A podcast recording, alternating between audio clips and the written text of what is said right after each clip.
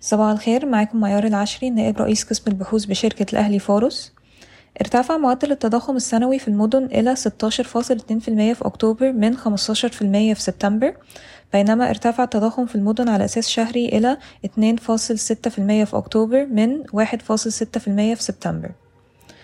قد ترتفع الاستثمارات الإماراتية في مصر بنسبة 20 ل 40% بنهاية العام. تعهدت الولايات المتحدة وألمانيا ودول أوروبية أخرى بتقديم أكثر من 550 مليون دولار لمساعدة مصر على إزالة الكربون من بنيتها التحتية للطاقة وتركيب قدرات جديدة للطاقة المتجددة. كشف مدير عام صندوق الأوبك للتنمية أن المفاوضات جارية حاليا بشأن قرض من الصندوق لدعم المشروعات في مصر. من المتوقع أن تصل فجوة التمويل الخارجي في مصر على مدى الأربع سنوات المقبلة إلى 16 مليار دولار والتي سيتم تغطيتها بمزيج من الثلاثة مليار دولار من صندوق النقد الدولي والخمسة مليار دولار أخرى من المقرضين متعددي الأطراف والمزيد من إصدارات الديون والاستثمارات.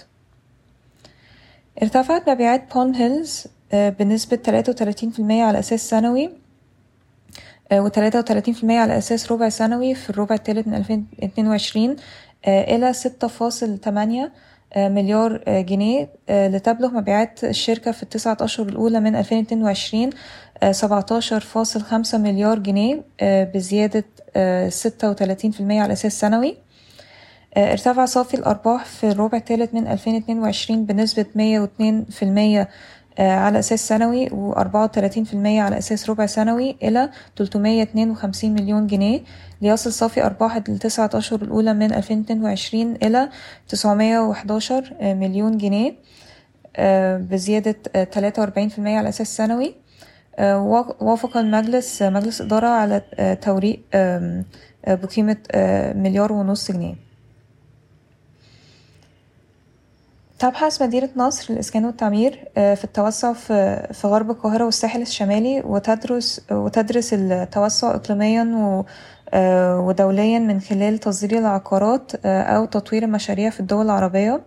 وتتوقع زيادة أسعار بيع العقارات بنسبة خمستاشر لعشرين في المية خلال عام وتهدف إلى توقيع الشراكات في مجال التعليم والرياضة.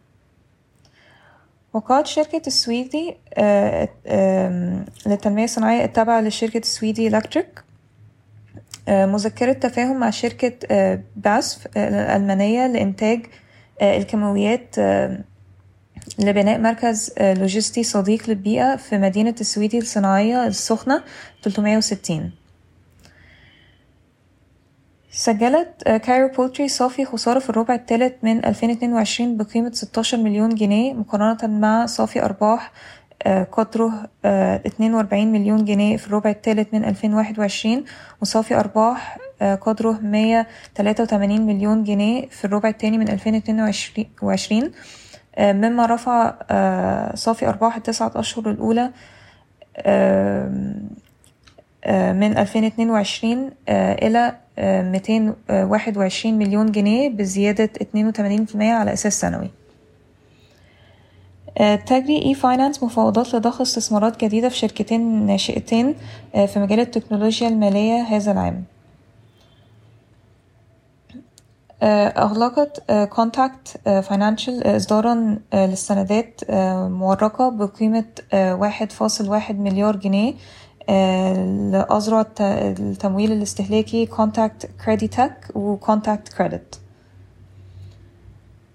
تشترك جنرال موتورز والمنصور للسيارات لإنتاج سيارات كاديلاك في مصر بنهاية 2023 قررت الحكومة تأجيل إطلاق إنتاج السيارات الكهربائية في شركة النصر للسيارات إلى النصف الثاني من 2023 بدلا من بداية العام.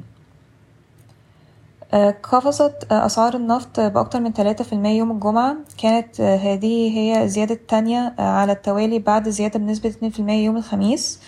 وارتفعت العقود الآجلة لخام البرنت اتنين فاصل أربعة في المية إلى خمسة وتسعين فاصل خمسة وتسعين دولار للبرميل.